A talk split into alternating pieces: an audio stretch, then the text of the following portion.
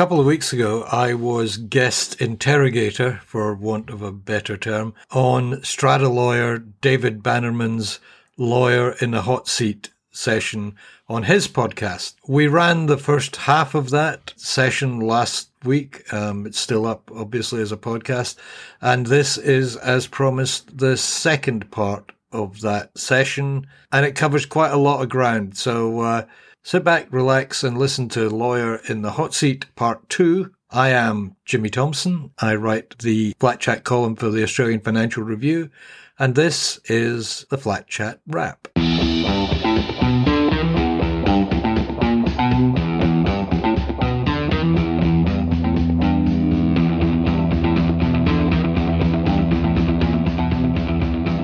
The first question, I'm hoping you have it in front of you. It's complicated. Can the Strata Committee or Owners Corporation use bylaws to reclassify standard strata common property as exclusive use so that the first three stages of a community, and this is referring to 117 semi detached villas on private roads, do not have to fund maintenance for the final stage, the minority of 46 apartments? Okay. So let's assume that the question was um, relating to a strata scheme and not a community scheme, but just and so limiting it to a strata scheme in New South Wales. Quite often, what this would be would be a staged development. So first stage was a particular series of buildings or a building. Second stage, uh, another building. Third stage, another building or series of buildings. And the strata development contract, which would have been registered to identify the existence of such a site, would have given the developer 10 years to conclude the project. And so, what you typically have is a scenario where there was original strata scheme, or it could have been a house or a series of houses that were subsequently strata subdivided with these other two stages to conclude at the back end in 10 years. And that was subdivided in such a way that it left many of the owners there fixing their own property. And then when they subdivided these other later stages, they had to contribute to fixing more than the property of their own that the other owners had to fix for theirs. So a, a typical example is where there's a an old house, a big house, a country farmstead house, and then at the back there's a strata subdivision, and they put in a new strata subdivision. And when they created this right to finish this other stage, they said that everything within the cube for which the house is located is part of the lot, and they've got to pay for their own for all their structures and waterproofing and roof and everything like that. But then when they register the second stage, the owners for that house have, have to pay for the roof and the walls and the slabs and the floors and the doors that um, for the second stage, and they feel as though this is an unfair situation here. And but the answer coming back to the answer to the question was: Can a bylaw give those owners in that second building the obligation solely to repair and maintain those items so that these people in the first building do not, then yes, they can. However, the bylaw, it would be limited. It couldn't cover everything. It'd be limited pretty much to the repair and maintenance of those structures. And that is the common property structures.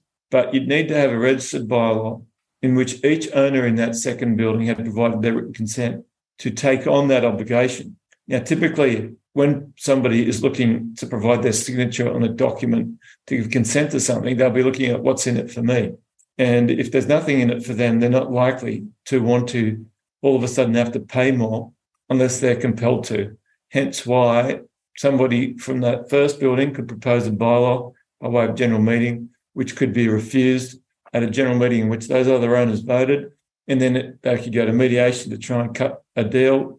We have been involved in cutting a deal like that in that scenario, or it could go to NCAT for an order that the tribunal make the bylaw to transfer the obligations to those owners. We have been involved in those as well. So the answer is to the question is yes. The problem is it would require the written consent of each of those owners to obtain, and the what's in it for me factor will come into play. I actually, it's an interesting one about the minority. We had a communication recently.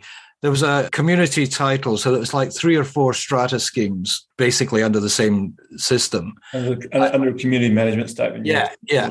So they had each had their own strata, but they also had a community committee.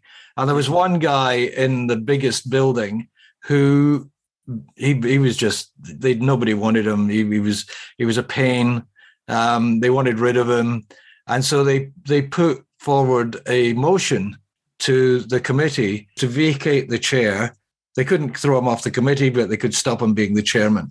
Yeah, you can That's, change that that role at any committee meeting, uh, and nobody can flex with unit entitlement benefit there. That's the committee to decide. Ah, ah. yeah. Yes, David. Yeah. But this guy had more than 25% of the voting power. And so he was able to have the motion removed from the agenda. Well, to the extent it's a valid committee uh, decision, and it would be to just re-elect office bearers because it's the committee that chooses the office bearers, and everyone just carries in equal vote in that forum. And assuming it was well drafted, then it would have been entitled to be voted upon. Uh, if it's poorly drafted, the chairperson can rule a motion out of order on the yeah. basis that it doesn't apply to the law. And from that point of view, he could have ruled it out. But isn't it true that uh, 25% of owners or voting power can have a motion removed from from discussion at a at a committee? Uh, now, what you can do, at least in a strata scheme level, I'd have to check for the uh, community level, but I imagine the fraction's still the same. But in a strata scheme, you can have um, 30% of the owners sign, oh, sorry, one third of the owners sign a petition to say that we don't want the committee to vote on this motion. So it's a bit like the opposite. It's like the power to veto the committee yeah. making a decision on something. Yeah. So if he had the requisite support, he could have provided prior to the committee's decision on that an ability to veto that is the committee making that decision. So they weren't able to, to, go through it. Now I can't remember in community whether it's 25% or a third, but I'd say it's probably mirrored to strata because I try to make as things as similar yeah. as possible. Yeah. Well, that's what he was doing. He was basically they were turning up ready to vote him out, and he was saying, "Yeah, I've got I've got more votes than you, and, and uh, okay. I'm stopping you even discussing this."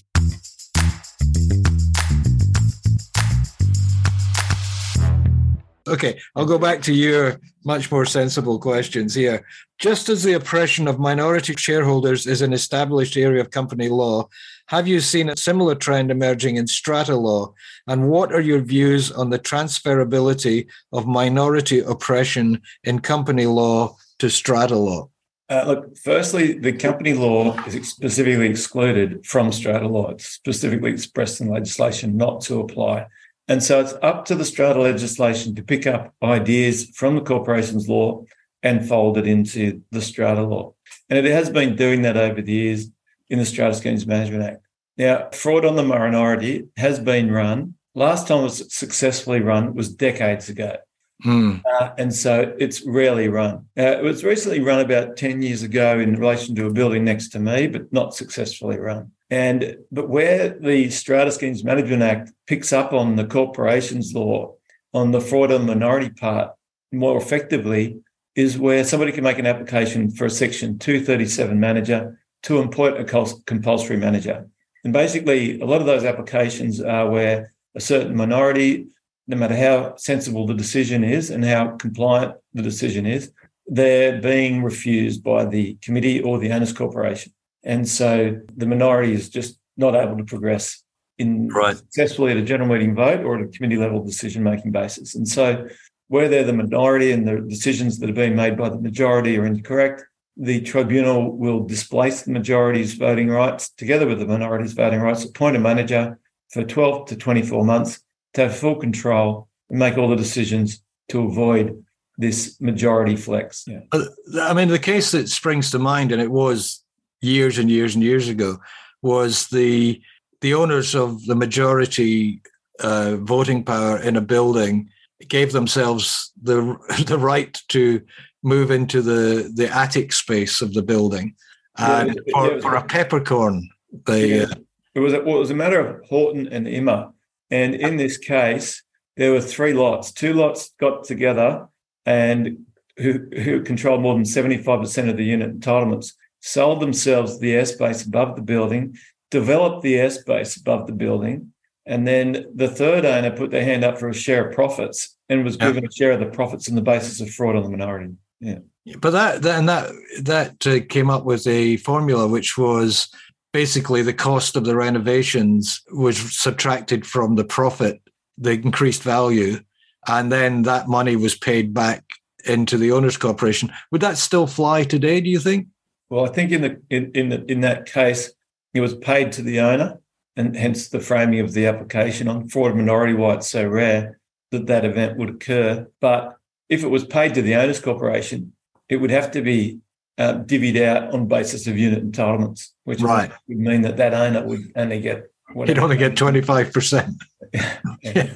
Okay. Well, I'd have to double check that, but that was my recollection. It's been many years since I've read that case in entirety. Yeah.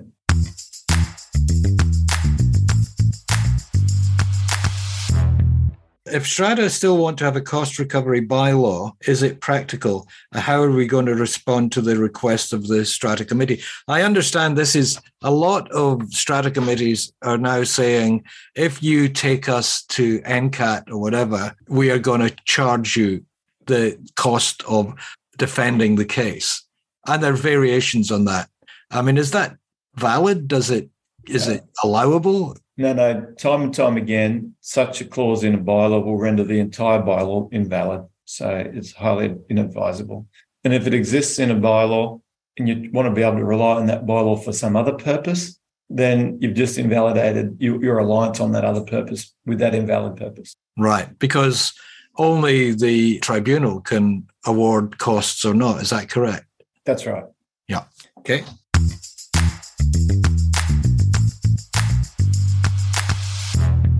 If a deed is signed but the builder is in breach of the deed, can the owners corporation consider terminating the deed and seek cash settlement? Yeah, look, um, we've been involved in some 500 odd defect cases over the years, and many of them settled by way of a deed, or many of them settled by way of what's called a work order through NCAT. And a deed is like a contract, um, and to the extent that it's breached, you can sue for damages off the breach. So you'd have to put somebody in breach of the deed to sue for breach. To the extent you've got a work order, which is an order in NCAT where the builder or the developer have um, been ordered to perform a certain range of works. With that, such a work order, if there's been a breach of the order, say for instance they were supposed to remove the cladding by you know June, and it was you know nearly it's 11 months on and they still haven't done it, then you're entitled to go back to NCAT within 12 months of that breach of that particular part of that order and ask for a cash payment out for there. And we recently had a matter where we had a work order in place, and with this work order, the value of it exceeded the jurisdictional threshold of tribunal, which was then um, 500,000. And we then went to cash it out within the 12 months of the breach and said that we're not limited by that $500,000 threshold to which it was agreed on uh, by the tribunal that we were correct and that we could cash out above the 500,000 jurisdiction. Right.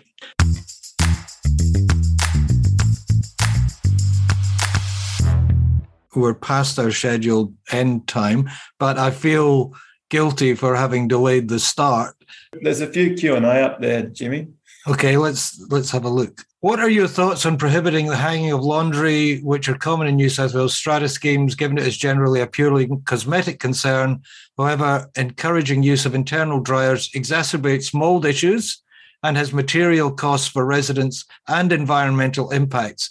Do you believe they are likely eventually to be found unreasonable comparably to what happened to the blanket pet bans? Uh, when we do reviews of schemes bylaws and we see such a bylaw, we advise them we think that the tribunal would view that as harsh, oppressive, or unjust, and that you should modify that to provide that the hanging of washing at the balcony is fine so long as it's not visible from street from street view.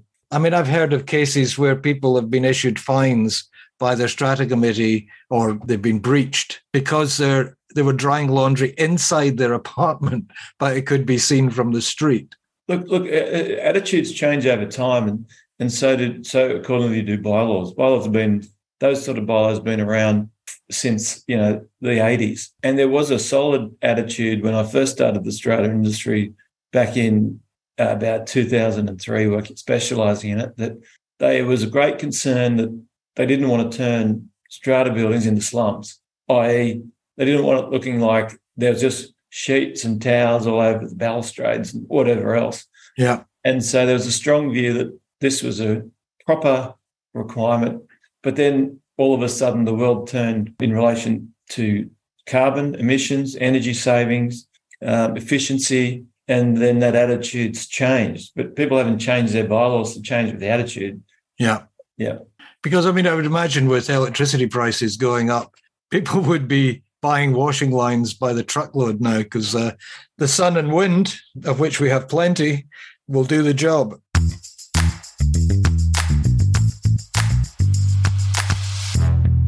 i have got another question here. I, I know I'm intruding on our listeners' time, but I do feel I owe you this. I'm going to crunch this question down. She's a tenant in an eastern suburb strata building. That puts her at a disadvantage right away. But her neighbor has taken the wall out, one of the walls out of her bathroom to make the bathroom bigger.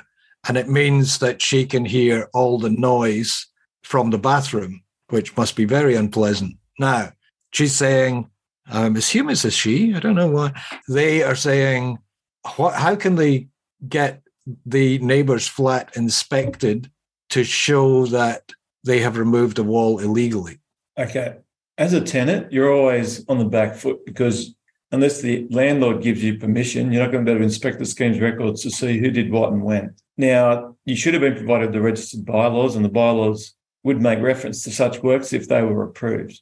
Now, this person's best footing would be to make a complaint through the local council to advise that of unauthorised building works, which they believe were performed, which they'd like investigated and remediated, because the council will have the power of entry to investigate and look at that issue. Now, where it becomes a bit of a problem is that when it comes to the owners corporation enforcing bylaws, they need to enforce it against the owner at the time who performed the works, not the current owner who may have inherited the works. Um, they would have been able to have a crack at the current owner in relation to the works if they had a proper bylaw authorising it, because typically they'll say that you'll need council approval that doesn't sound like it was obtained for what happened there. And they'll also say that you know you'll be liable for um, repairing and maintaining that problem. It sounds as though noise insulation hasn't been maintained properly. Um, but in the absence of such a bylaw, transferring that from the current owner who did the works to the new owner, it's up to the owners corporation to track down and look at a, cl- a claim against the old owner who may not be easy, who may not be around, who may not may not be easy to find. Now, to the extent that a tenant thereafter they can't succeed with the council application, uh, they could look at an application to NCAT following mediation to say the owners corporation's not adhering to its obligation to repair and maintain the common, common property. And that is the common property that existed at the time of registration, subject to any authorisations which have been approved by a bylaw. And then the owners corporation could find itself on the back foot of an order from the tribunal to repair and maintain the common property, although it was modified by a former owner, and then look to try and recover compliance of that with that order from the former owner through some court action. And what about the landlord? Is it worth? Would it be an easier option for the tenant to approach the landlord or the rental agent and say the value of your property has been diminished by the work done next door? Uh, well, what could occur is that the tenant arcs up against the landlord and the land and seeks an abatement of rent on the basis that the property isn't isn't uh, as advertised, and then he would get a reduction in his rent. Yeah, and then that would leave the owner in the same position of the tenant in an action against the owners corporation to repair and maintain common property. Yeah, but coupled with a Section 1065 claim for damages for loss of rent on the basis of the owners corporation's failure to repair and maintain the common property. So that would actually be the optimum avenue. Talk to the owner and say, I want a rent reduction. And then yeah. six months later, you get a termination of lease notice. That's the coincidentally. That, that's that's what you'd have to um, give careful consideration to is the length of the duration of the lease and how willing you are to move out. And another one at the bottom here. Oh right. Oh yeah. Just saw that just okay. popped up. The majority, the early stages of 17 to 30 years old, I approved and uh, and opposed the exclusive use bylaw on a new stage before they moved in. The cost of bylaw was not known until budget and levy advised six months later. I don't even understand what that is. I think it ties in with the former paragraph. Oh, it's a it's a guy, right? And a, Mr. Anonymous attendee. Yeah. Um, he uh, he's saying that this was this was put in and nobody noticed. And uh, right. So they're now retrospectively trying to un- unpick that piece of knitting, I guess. I don't know. I mean, is that possible? Can they go back and say they should never? Well, as you said, the an exclusive use bylaw uh, requires the people who are taking responsibility for the common property, they have to all sign off that they're prepared to do that. Yeah. Um, there used to be a practice that some people, because after two years of the meeting making the bylaw, the, that written consent is deemed to have been given. And there were some managers who had a practice of just registering such a bylaw at the end of the two years, so there's nothing you could do about it. And then you'd have the deemed consent given. And we always advised against that uh, because that's a fraud on the title. And under right. the Real Property Act, there's a lot of consequences that can occur against somebody committing a fraud. So, yeah, there are some bylaws that were registered without the consent. But even if, but if two years has marched on, then you're limited to an action in fraud against the person who committed the fraud. But in this case, it looks like an old two lot scheme. Yeah. Uh, there was a bylaw where they did in, envisage transferring certain common property items to owners to repair and maintain. Uh, unless that bylaw is invalid, it needs to be adhered to. And you might right. advise on whether the bylaw is valid or not. There's a lot of reasons why it might be. I'm going to. There's another one come up in the Q and A, and we'll have to make this the last one because I have to dash off to my other job, which I hope I still have. Uh, are there any legal precedents where a bank that is not completing their mortgagee in possession process has been ordered to pay arrears levies and be responsible for future levies until such time as they decide to sell the property? So basically, you're taking the bank to the tribunal and saying you got to pay your levies. Yeah, look, with an owner who has typically lost possession of his property to the bank because he wasn't paying his mortgage, the owner remains liable for the levies, although they may not be occupying it. Uh, and the bank becomes liable for all the former levies and the expenses incurred in recovering those former levies now since November 2016. Once they supply a mortgagee in possession notice and are entered on the strata roll as such, but not until that point in time. They need to give you a mortgagee in possession notice. So you could ask the bank, saying, "Oh, hi, nice to meet you. Can you please provide your mortgagee in possession notice, and then I can deal with you, yeah, of notices and everything else." And then upon receipt of that entry on the strata roll, you can ask the bank to stump up the arrears. And anonymous attendee has asked, I think it's somebody else actually, uh, in a, a BMC who pays for the cost of shared facilities where only one strata plan is currently operational and the other schemes and lots in the DP, or whatever that is, are still being built? Um, as who it will be will be as specified in the shared facilities register. It'll specify the shared facilities and, and it'll say who is paying what proportions. If the other members of the um, stratum subdivision uh, not yet completed, it would normally, subject to ad, um, reverse drafting, just fall to the owner of that particular lot, whether it's constructed or not, to pay their contribution. Right. But they could have drafted it in another way. Okay. All right. David, I'm going to have to go. I feel that Thanks, you everybody. have to go as well. For those of you who'd like your CPD certificates, if you can please email Alison and she'll send it through to you for your PSS points. Thanks everybody for attending. Um, there is no quiz today, hence why if you want to see a CPD certificate, please email Alison. Thanks um, again, Jimmy. Always a pleasure. David, if it's okay with you, I'll put this out on the podcast next week. Feel free. I actually cornered you there, didn't I? okay. Thank you. And apologies again for the delays. Thanks, no David. Thanks. Thank you. Cheers. Bye bye, everybody. Thanks for listening to the Flat Chat Wrap podcast. You'll find links to the stories and other references on our website, flatchat.com.au. And if you haven't already done so, you can subscribe to this podcast completely free on Apple Podcasts, Google Podcasts, Spotify, Stitcher, or your favorite podcatcher. Just search for Flat Chat Wrap with a W, click on subscribe, and you'll get this podcast every week without even trying. Thanks again. Talk to you again next week.